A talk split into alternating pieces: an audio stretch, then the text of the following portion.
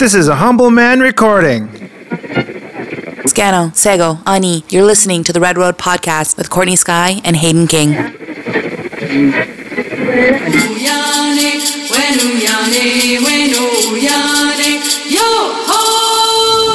Good morning, Courtney. Good morning, Hayden. How are you on this gray day? Oh, you know, the usual. Gray day. It's a metaphor for my life at the moment. I am. The uh, clouds are coming in. Yeah. You're I well, though? Yeah, I'm good. That's good. I'm good. I'm uh, sleepy, as always. Um, but somehow still wake up feisty and angry. With lots of things to say. yeah. Um, I made a controversial Instagram story last night, which I thought was hilarious. Are you to start chirping Nishnabek again? Yes. Is that what is where this well, is going? that's where that's what the general set thesis of my Instagram story was last night. But um, my cousin saw it, Terry, and she was like, "Yes, I love this. Tell Hayden that hoods don't get ready; we stay ready."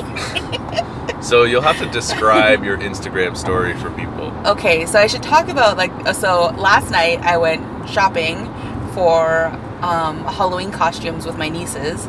This is the second trip we've taken so far to plan and prepare for their um, Halloween costumes. And we ended up going to a pet store last night that was near uh, thrift store, and we went into the thrift store and there was all these bearded dragons and these this one bearded dragon kept standing on another bearded dragon and I just thought it was so funny.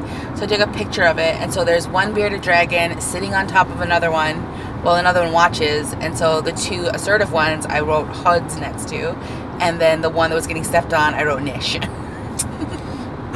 Right. can- it's on my. Twitter. You Yes. can check it out. It's also on my Twitter. Multi-platform niche bashing. Yeah. I did another version that was like Section 35 Aboriginals and put First Nations Métis Inuit, and then Métis one was the one getting stepped on. Oh. Hey, we're better on our backs, so look out. We sneak up.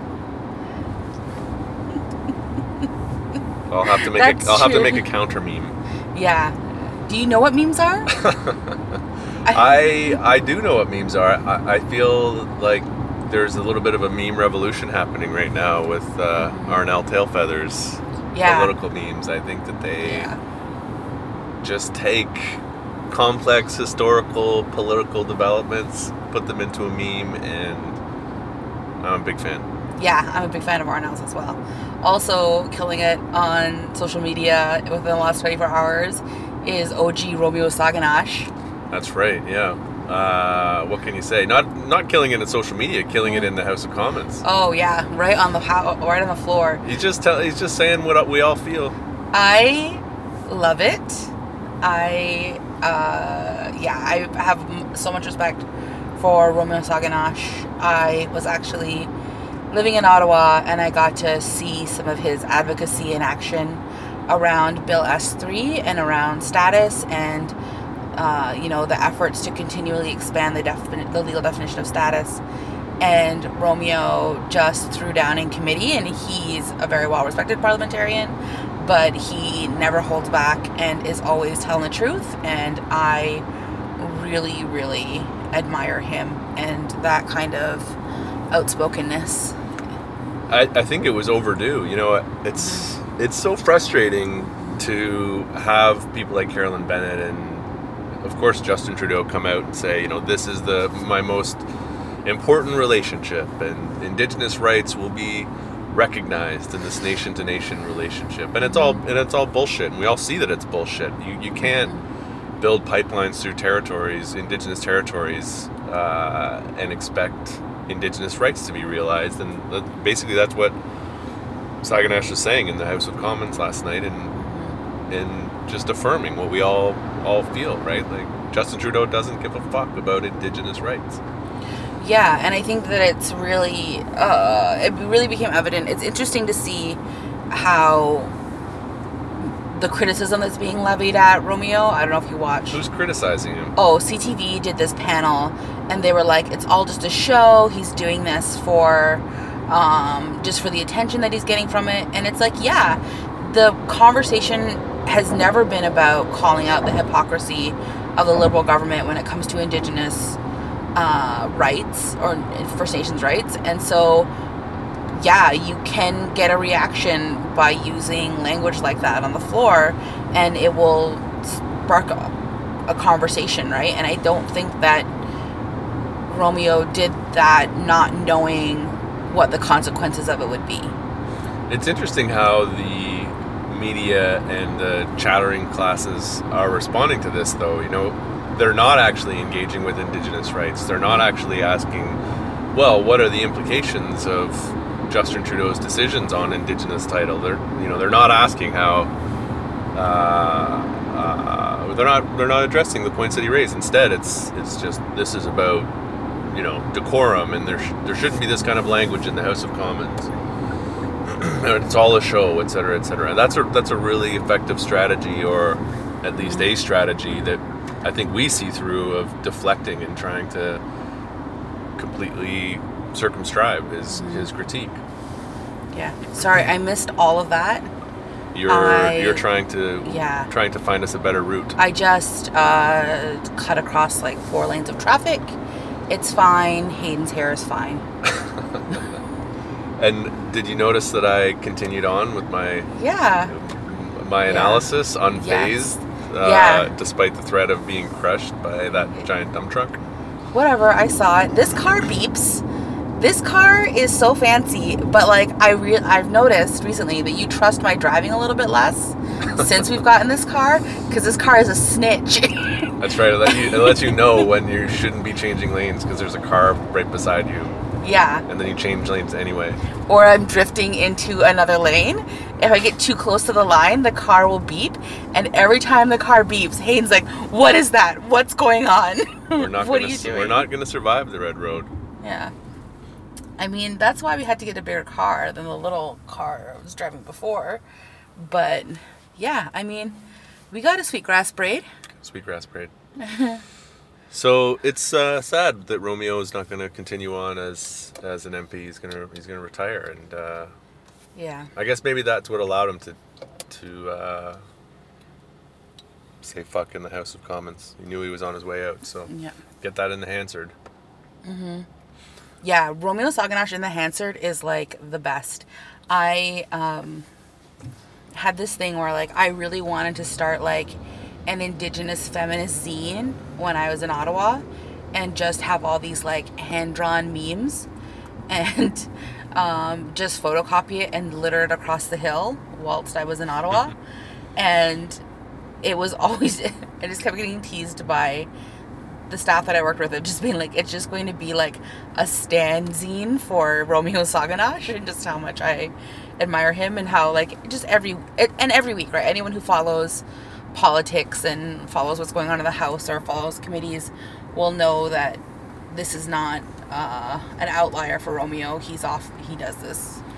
Would you he has say a career of this. Would you say he's the most effective Indigenous member of Parliament Hands in down. Canadian history? Hands down, he Really? is he is the most effective First Nations leader holding an elected position in the country right now. Is that right? There's no other person who has been voted into office that is as effective as Romeo Saganash.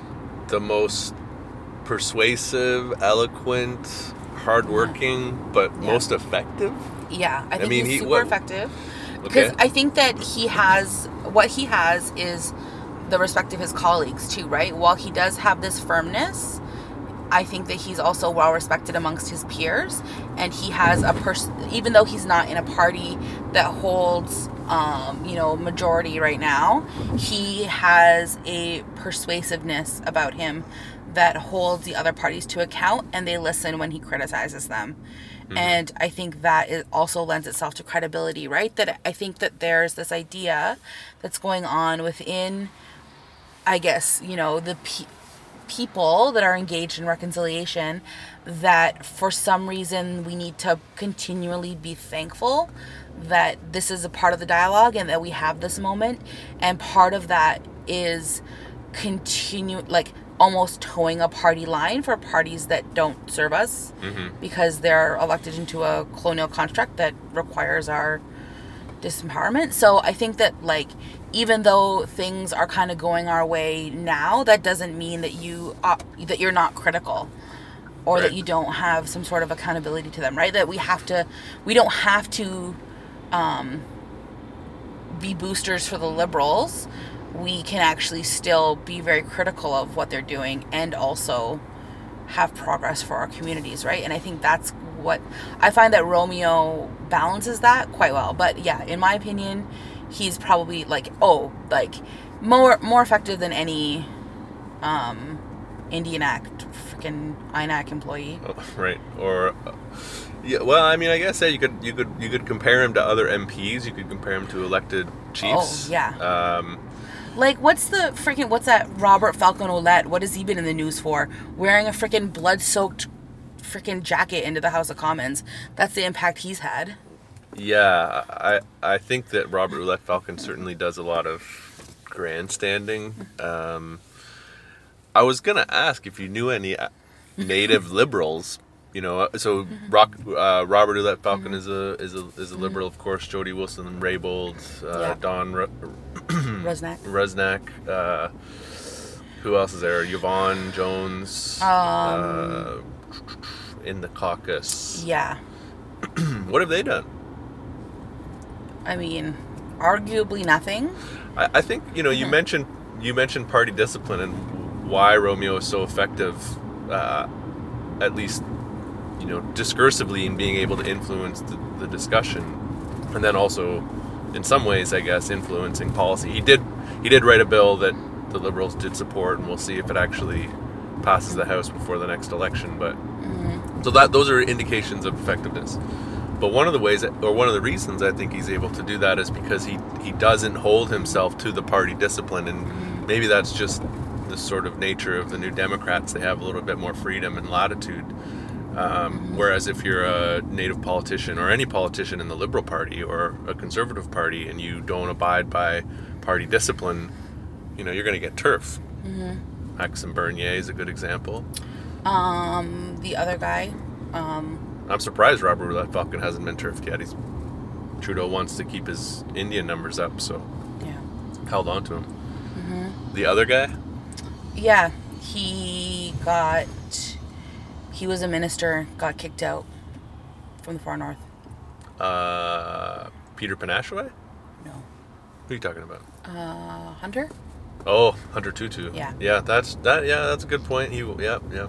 I don't know what happened with Hunter. I think that there were some pretty, um, maybe salacious details that made keeping him impossible. But Yeah, he is an independent though, right? Like he's That's right. That's right. And I don't know if he Yeah. has. Uh, Mhm. I don't know. I, I suppose that's why you haven't heard too much from him because party discipline is such that you speak out against your party, you get kicked out of the party, and you become a nobody in the House of Commons.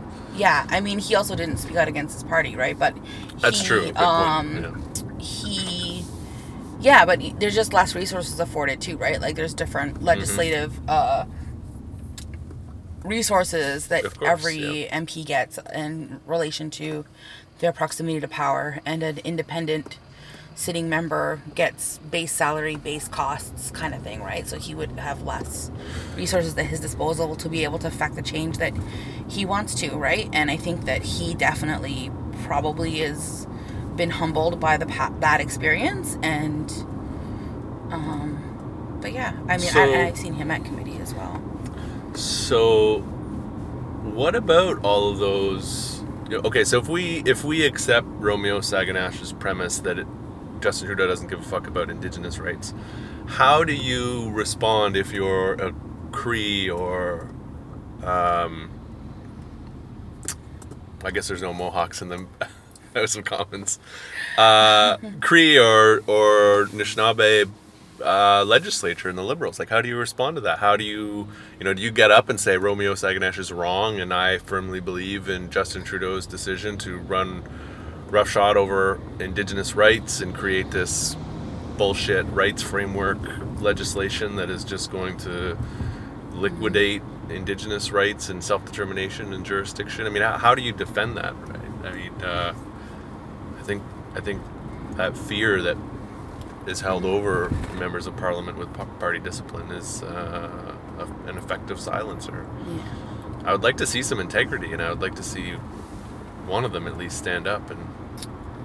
Yeah, and I think we're approaching that point now too, right? I feel like there's probably more internal discourse than we might ever get a chance to see uh, as being members of the public. But I think that you can't discredit the internal discussions and debates and arguments that happen in these, like on any issue like this. But I think that, um, yeah, I think there's coming a time, right, where like there's definitely different indigenous folks that have adopted allegiances to um, colonial politics, um, but where you know how do they operate within those systems for accountability right? Like i i feel like i've been one of those people that has been or could be you know what i mean? Like i was a bureaucrat. I worked inside government. There's definitely confidences that you have to keep around the conversations that you have and the rationale for why decisions are made but i do know that I mean, people have heard me on this podcast enough to know that I can't keep my mouth shut to save my life. So, it, you know, there are those people internally that might not get to say what they're thinking outside in the public, but have definitely and repeatedly and continually voiced their opinions on the inside. So, yeah, I don't know if I don't know if that's happening. I, I really don't. Yeah. I, you know, we mentioned Robert Ouellette Falcon before. He has deviated from the party line. Um, I think primarily to get attention, but also, um, he, he, you know, to his credit, I suppose he has has broken that party discipline. But I'm not sure how much of those conversations are actually having. I think that uh, the liberals seem pretty united in this uh, mm-hmm. indigenous rights process. Okay, so here's a challenge to our listeners because I know we have a ton of listeners that are in Ottawa that if you agree with me, please send supporting documentation to the Yellowhead uh, Edward Scoden account. And if you agree with Hayden, also send your supporting documentation to the Yellowhead Edward Scoden account. Thank you for the shout out. Loyal member of our team. Yeah. I wonder if I should institute some Yellowhead Party discipline. Yeah, no, we, none we, of us, we, none of us would listen. You would try. You, you're already getting shot down now. There's no way that anyone um, would follow that in any of the people. Listen uh, to your leader. uh, no, of course we have we have people have written for us that mm. that uh, definitely do not toe the yellowhead line mm-hmm. on uh, even the rights framework. We had uh, Adam Gaudry write a, a fairly positive uh, piece on, on the rights framework. So yeah, I guess that's really not going to work out, is it? The, no.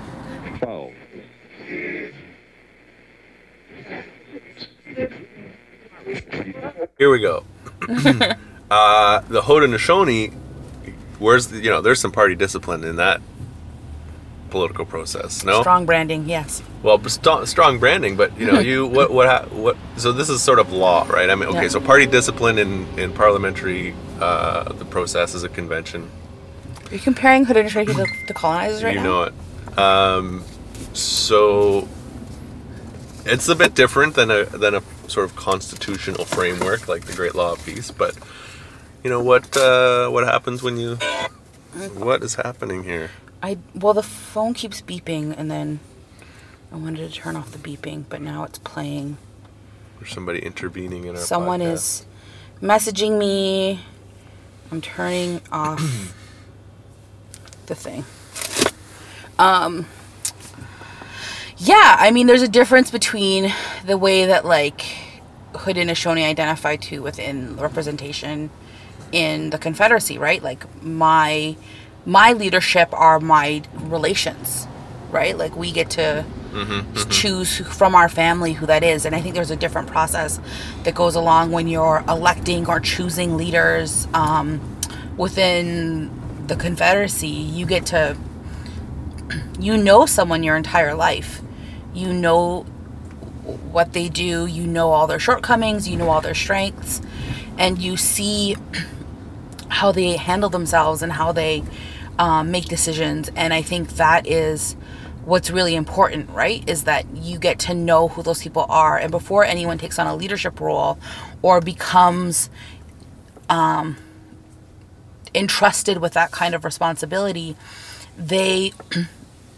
They're thoroughly they're, vetted. They're thor- not not even thoroughly vetted, but right you. But I would know who they are, and I would know that they would support our family, that they operate with Haudenosaunee values, right? Like, uh, and that they show that caring, and then we would nominate them, and we would say, "Here's who I think should be our person." And we went through this at Greencorn this year, where they lifted up uh, three faith keepers at my longhouse, but they. Um, but the only way you get that ceremony put through and the only way that person is actually affirmed into that position is if your brothers are the ones that are um, put that ceremony through for you.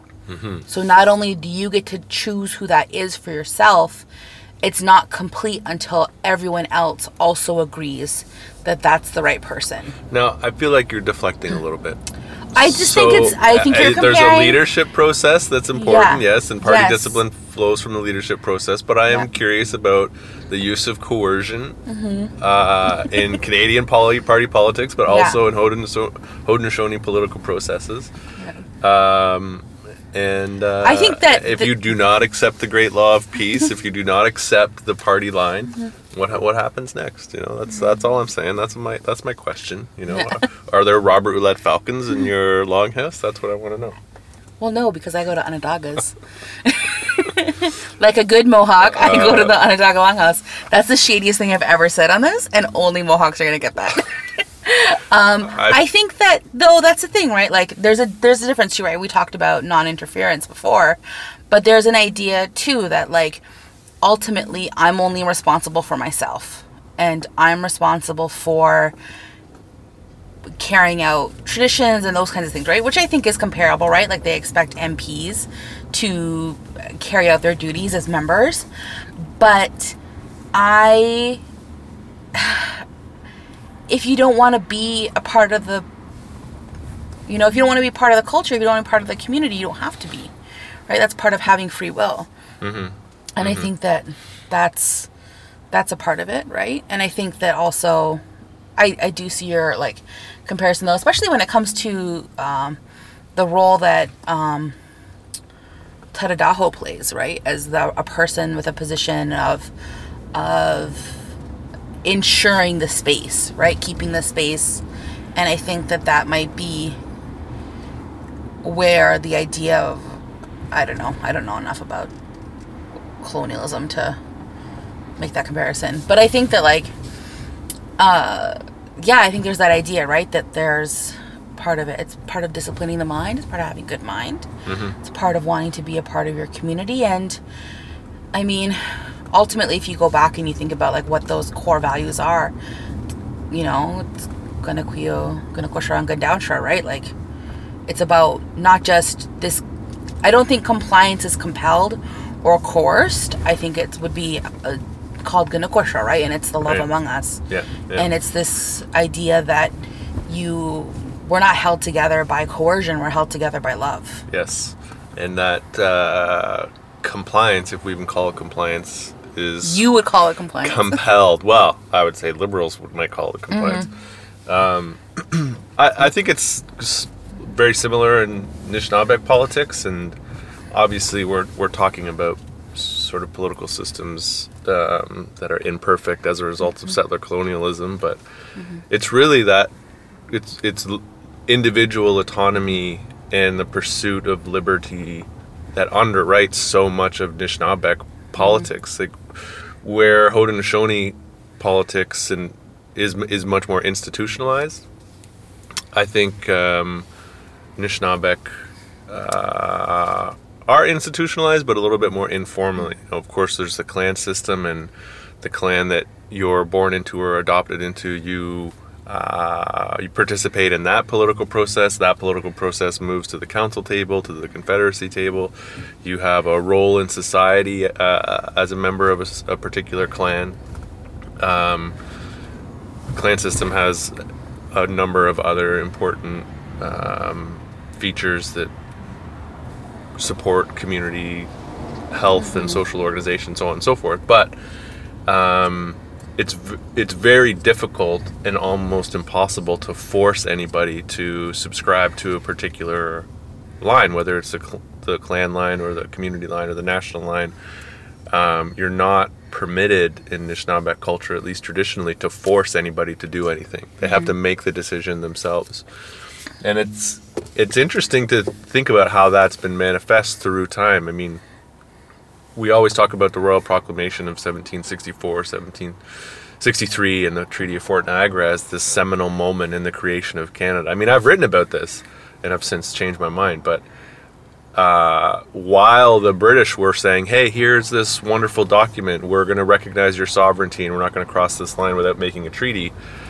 Um, you know, some Nishnabek accepted that, but other Nishnabek didn't. Like Pontiac and his allies continued to fight the British and tried to push them into the sea.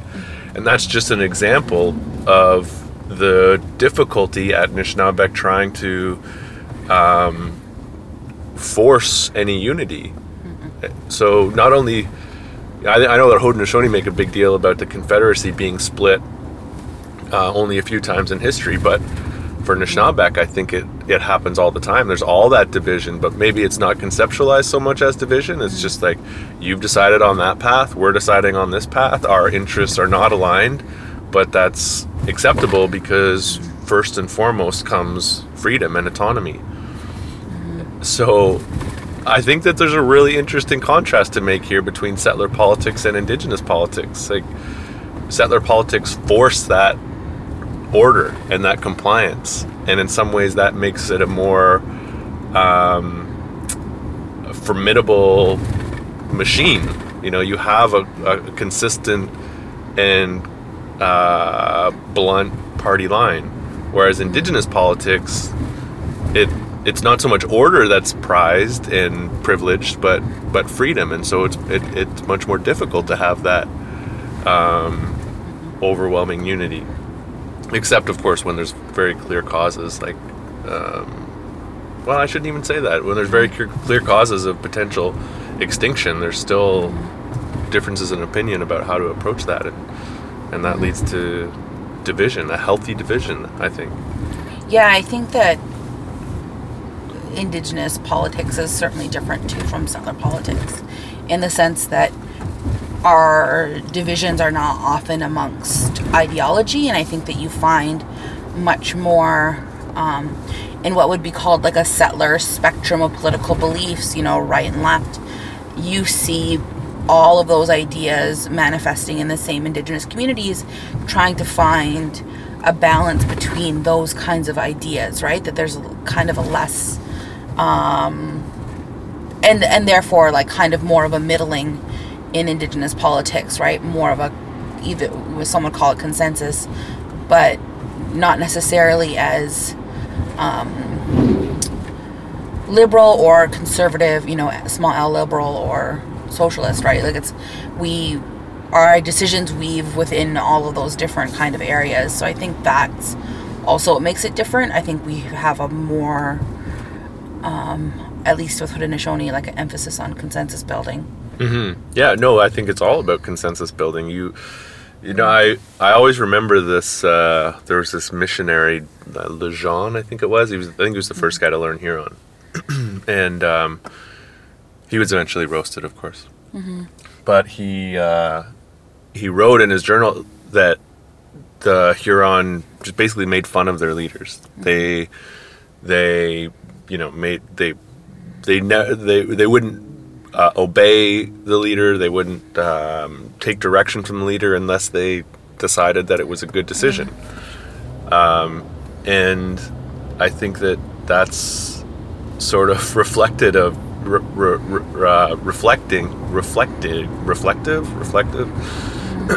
excuse me. That's sort of reflective of uh, the the consensus building process, right? We're not, we don't have a leader standing at the front of the room saying, this is what you're doing, this is how we're doing it. It's rather, this is what I think we should do, and this is why I think we should do it. Join with me or don't, and then, of course, the ongoing dialogue.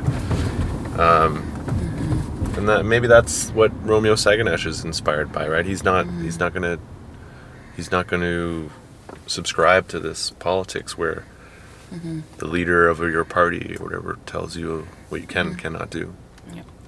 bringing it back to Romeo, um, I really admired that too because I think that there was a time during the AFN election process too where he was incredibly engaged with the process on social media and himself was asking questions as a First Nations person of the AFN and I think I really respect that as well, right? That I think we, you know, there are these institutions that have been created, and I think it's our right to scrutinize and ask for accountability from those structures to the people, right? To people, and I think that's very common. And I think that that's the difference that you see as well with, you know, Indigenous people is that they're, while they may not vote, they are far more civilly engaged than other people tend to be. Oh, the most engaged politically in the Yeah. country. I mean,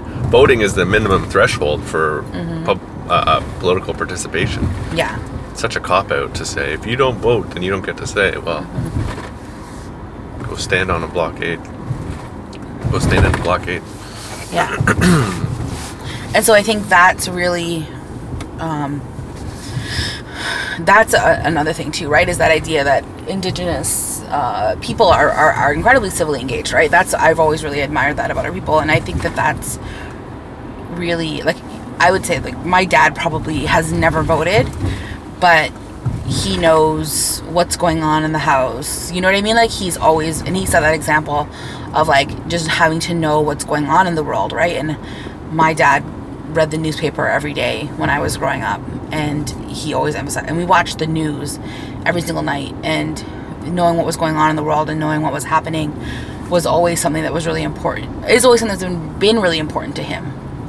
And so I think that's very common in our, amongst our people, right? To want to have their perspectives and their ideas affirmed and, and being able to see themselves and the, the decisions that their leaders are making, right? Which I think is why there's so much kind of stratification or disagreement within our community right now around things like the rights framework, right? Is because there's a lot of people that are saying, I don't see how this reflects what I would see to be clear logic or clear like there's just a, a disconnect that's uh, really obvious as your article for yellowhead uh, articulated Right. Wow. It's another. sh- This the second shout out for for Yellowhead today. listen you got if so, you're not going to do the work i'm going to have to i'm going to pick up the slack Uh, well, hey, if I could vote for Romeo Saganash, I would vote for for Romeo Saganash. I don't vote in federal elections myself, uh, just like your dad, but um, yeah, I'd vote for Romeo. But it's the point that you make about the AFN meetings. You know, I go to these AFN meetings uh, at least much more uh, recently, and Romeo Saganash is the only member of parliament that I've seen there, unless it's Carolyn Bennett or Jane Philpott presenting. Um, he's the only member of parliament that I've seen there that has come and just to just to listen and to and to hear what's happening. So um, I don't see any other native MPs going. I don't see any other MPs generally going. And Yeah. uh, Oh, you know, another- another another another thing that he uh, yeah another thing. does- add that to the list of romeo fucking showing people how it's done. Leading by example i think is a huge thing right? And that's i think there's all a lot we can learn from romeo in that sense.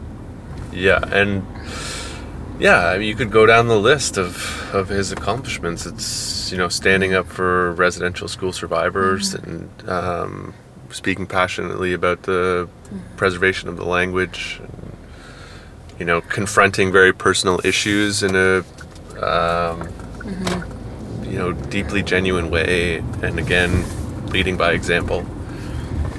Um, getting into public discussions all on all ranges of issues with uh, persuasion.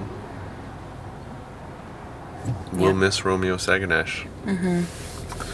Now, all that being said, I think his bed, his his bill C two sixty two is Declaration on the Rights of Indigenous People legislation is a bit flawed and very close to being co-opted mm-hmm. by the the liberals to use for their own mm-hmm. agenda.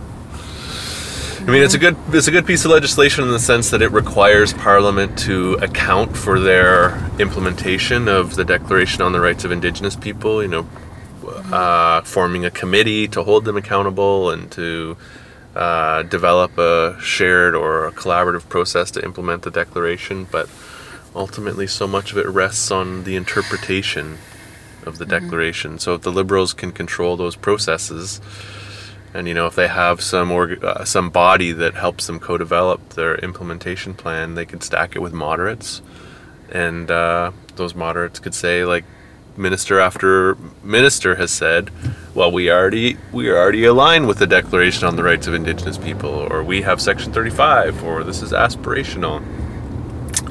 So it's uh, that aspect of the legislation needs a bit more a bit more meat. Not not to say that it won't be a powerful tool. It will be, but I think it's gonna. I think the liberals are figuring out how to how to use it to their own ends and not actually Yeah. implement the declaration. I also think comparing that bill to the rights recognition framework, I see a lot more. Like, I I believe in like multiple and different types of uh, pushes for liberation, right? That there's all these different ways in which we can do that, and all of them are necessary to, because we have to be responsive in all these different areas. But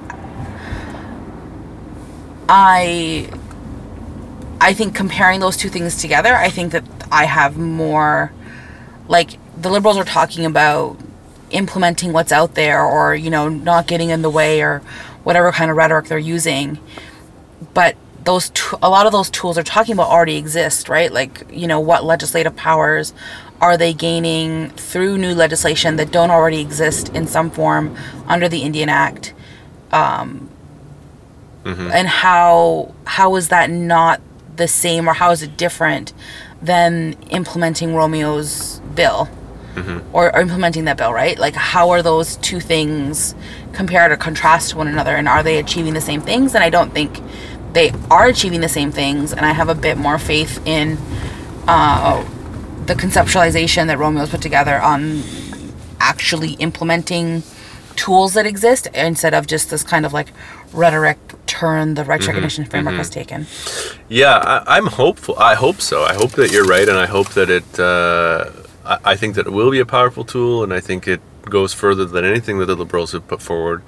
But I am concerned that uh, there's too much space for them to interpret um, what alignment or uh, implementation of the declaration means in a Canadian context. And then I'm also concerned, as I said, of them creating a body to co-develop a plan for implementation, and that body is basically just, you know, full of probably moderate Indians, liberal insiders, uh, those susceptible to party discipline. We're never going to be insiders, Hayden. Um, Well, you might that- get there. that- that's okay. That's okay. Yeah, it's like Yeah. uh, there's that old line. I remember hearing it from Louis Dabosigi, Dabosige, where uh, you know you get nom- you get nominated for council or or politics. It's like, what did I ever do to you? yeah. I Is mean, there is there really any is there really a tougher job than being a First Nation politician? I mean, yeah. There's a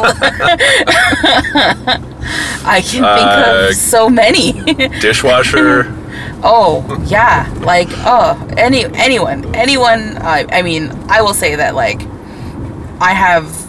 So we have like the way Six Nations is set up is we have six different districts, and we have two counselors per district, and I like one of my band counselors very much. Well, that was just uh, Courtney almost crashing the car. Here we go. Jeez, sorry I forgot to have the car in sport mode, and we're driving through a city. We're not on. We're not even on the highway. Uh, this is we're taking a detour today. Yeah. The red road is too red for us. Yeah. That's how you know this commute is like going bad when like we can't use the highway system. like there's there's Yeah. like at certain points like what five or six lanes into Toronto and none of them are Uh, moving. it's useless. It, The highway is useless. It's- Oh, and then also the GO train is all messed up. Like it's th- there's no point. I was listening to Metro Toronto Morning. hates us. Yeah, I was listening to Metro Morning, uh, and they're talking about gentrification and how hard it is to commute into the city now too because of so much sprawl and and people being displaced like yourself into outside of Toronto. And well, I guess like myself too, although all of this, everything the light touches is my territory. um, but yeah, it's tough. Tough out here. Uh, yeah. So that little interlude. Um, what were we talking about?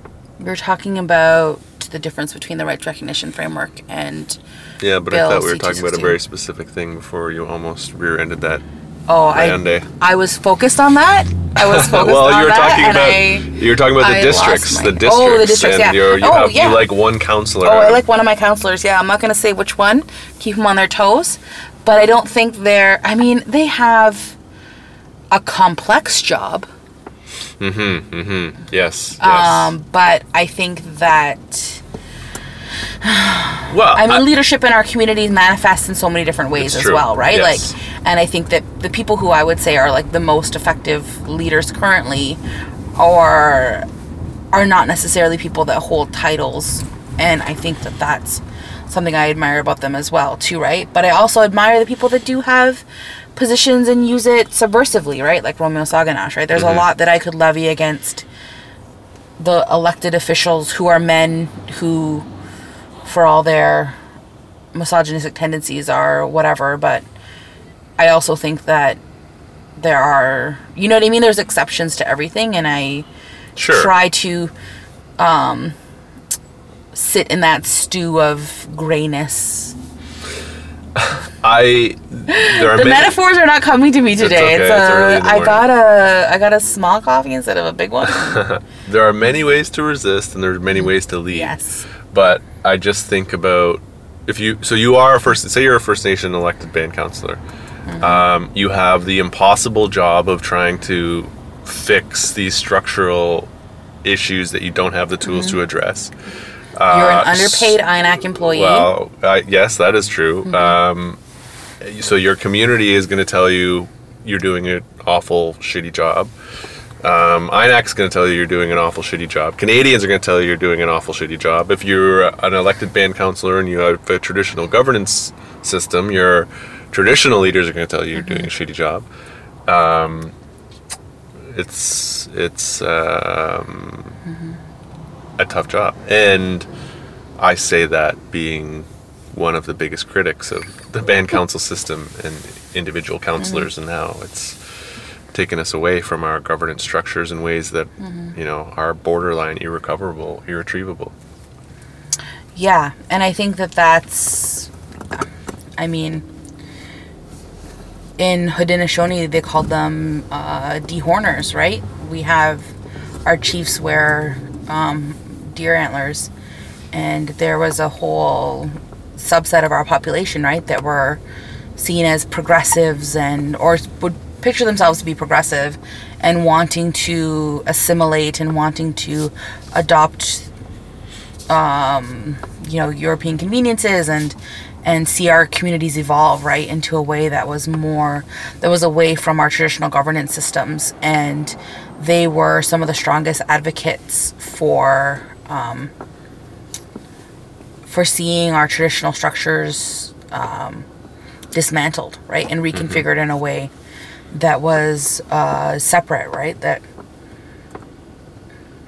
because it is that way, right? Like you think about like people who have that proximity, in Haudenosaunee, the people who have proximity to power are arguably the people who are who are closer, cl- more closely connected to who might inherit or be a part of these traditional leadership systems, right? And like there have been many different instances where a direct assault from this, a state has disrupted that, disrupted our, our communities, but it's also these people among in our own communities, right, that are advocating for that as well. I'm always fascinated when I'm at Six Nations. Some of my friends, you know, talking about the geography of Six Nations and how the community is organized in some ways about uh, or around who was closest to the Indian agents in town, who was closest to the um, the settlers who lived on that part of the reserve, and those who weren't lived on this part of the reserve. And I talked about talking about the upper end and the and down below. yeah, yeah. Um, I'm uh one so upper enders are would be those people, right, that are seen as more Christianized, I guess, or historically would be more Christianized. And then down below is where like all the right tradition people live. And if you know anything about where my family has our ties to, I would live in a part of the res called right down below. and uh yeah, that's where our family is, is still on a dirt road. One of the last dirt roads left on Six Nations in uh Look at you guys. Yep. One of the no no more dirt roads. Moving up. Uh, we don't have any paved roads. we have a paved. We have a concrete dock and then dirt roads. I was gonna say I'm surprised you guys have roads. Uh, we have a. Uh, we're a water people. So we have boats and Yeah. lakes and rivers. So let's talk about tradish, okay? yeah. Um, well, I mean, uh, in a previous podcast, I talked about how our, our community was divided in half, so mm-hmm. between religious factions. So the, this mm-hmm. geography of mm-hmm. uh, the political geography, I think, matters a lot. But I, I'm just thinking about the dehorners and all of the Indian agents that were in communities, um, and in the late period of Indian agents. I mean, I'm not talking about you know Carolyn Bennett, but 1970s, 1960s, 1970s, some of those Indian agents were actually native. I mean, the last Indian agent on my reserve uh, was a guy named Sony. Um, he was Mohawk, of course. But we, we had those people that, uh, and we have the Indian catchers in residential school. So I think that there's a tradition of uh, of uh, those in our communities that that um, sabotage uh, traditional governance systems and authentic governance systems, whatever those are. And I think that is also not to be overlooked as a tool of colonialism, right? That part of that a part of colonization is co-opting people that are within the community, right? And winning over certain people and, and developing these types of moderates, right? I read a book, I can't remember what it, uh, you know, when I was pretending I still cared about academia. and one of the stories in the book was talking about how they were trying to do this, right? As a tool of colonization, they were intentionally trying to recruit who amongst a community would become a part of their um, a part of this idea to stop uh, ghost dancing. And so they were looking to um, deputize one of the um, native people into becoming uh, help combat ghost dancing.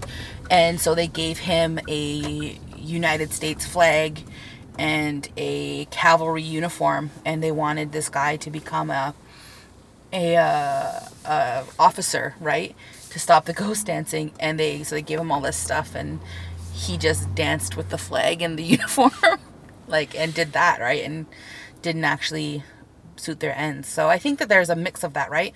I think there's probably a lot more people that think they are still ghost dancing, holding a flag, wearing a uniform, and some people that just are fooling themselves into thinking that they're still doing something that serves to benefit the community when they're actually not. Well, here's where it gets sticky. This whole conversation started with elected band counselors um, and the potential harm, despite their tough job, supposedly tough job, uh, the potential harm that they do. But to bring it full circle, if you're an indigenous leader who decides to join settler politics, like a Romeo Saganash, does that undermine and further take uh, take us away from from um, more authentic forms of governance? So, And I think that's why something like what happened yesterday does happen too, right? Like you gotta let them know which side you're on, right? Right. Or also just the frustration with the process. I Mm-hmm. mean, Romeo Saganash, I'll be really interested to see what he has to say when he does retire, but Mm-hmm. he's got to be pretty damn frustrated trying to make Mm-hmm. change in this uh, parliamentary system as an opposition MP, Mm-hmm. but also uh, in a system that Mm-hmm. is not really proven effective for making change Mm-hmm. for Indigenous people. Maybe one day Romeo will be a guest on our podcast. That would be amazing. I would love to go for a drive with Romeo. Yeah. We'll tweet at him. Slide in his DMs. Just blitz blitz him with Red Road. Maybe we can do the first uh, exit interview, the first post post retirement interview with uh, Yeah. Romeo Saganash. We'll, Red Road. we'll road trip him back to his community from Ottawa. I'm into it. we got room in this car. We can move his office out in the back.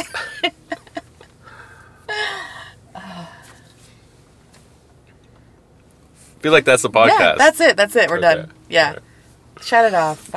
Mr. Speaker, when the Prime Minister insists that this pipeline expansion will be done uh, no matter what, and his minister adds that, uh, that, this, uh, that Canada will not be able to accommodate all Indigenous concerns, what that means is that they have decided to willfully violate their constitutional duties and obligations. Mr. Minister, Mr. Speaker, sounds like a most important relationship, doesn't it?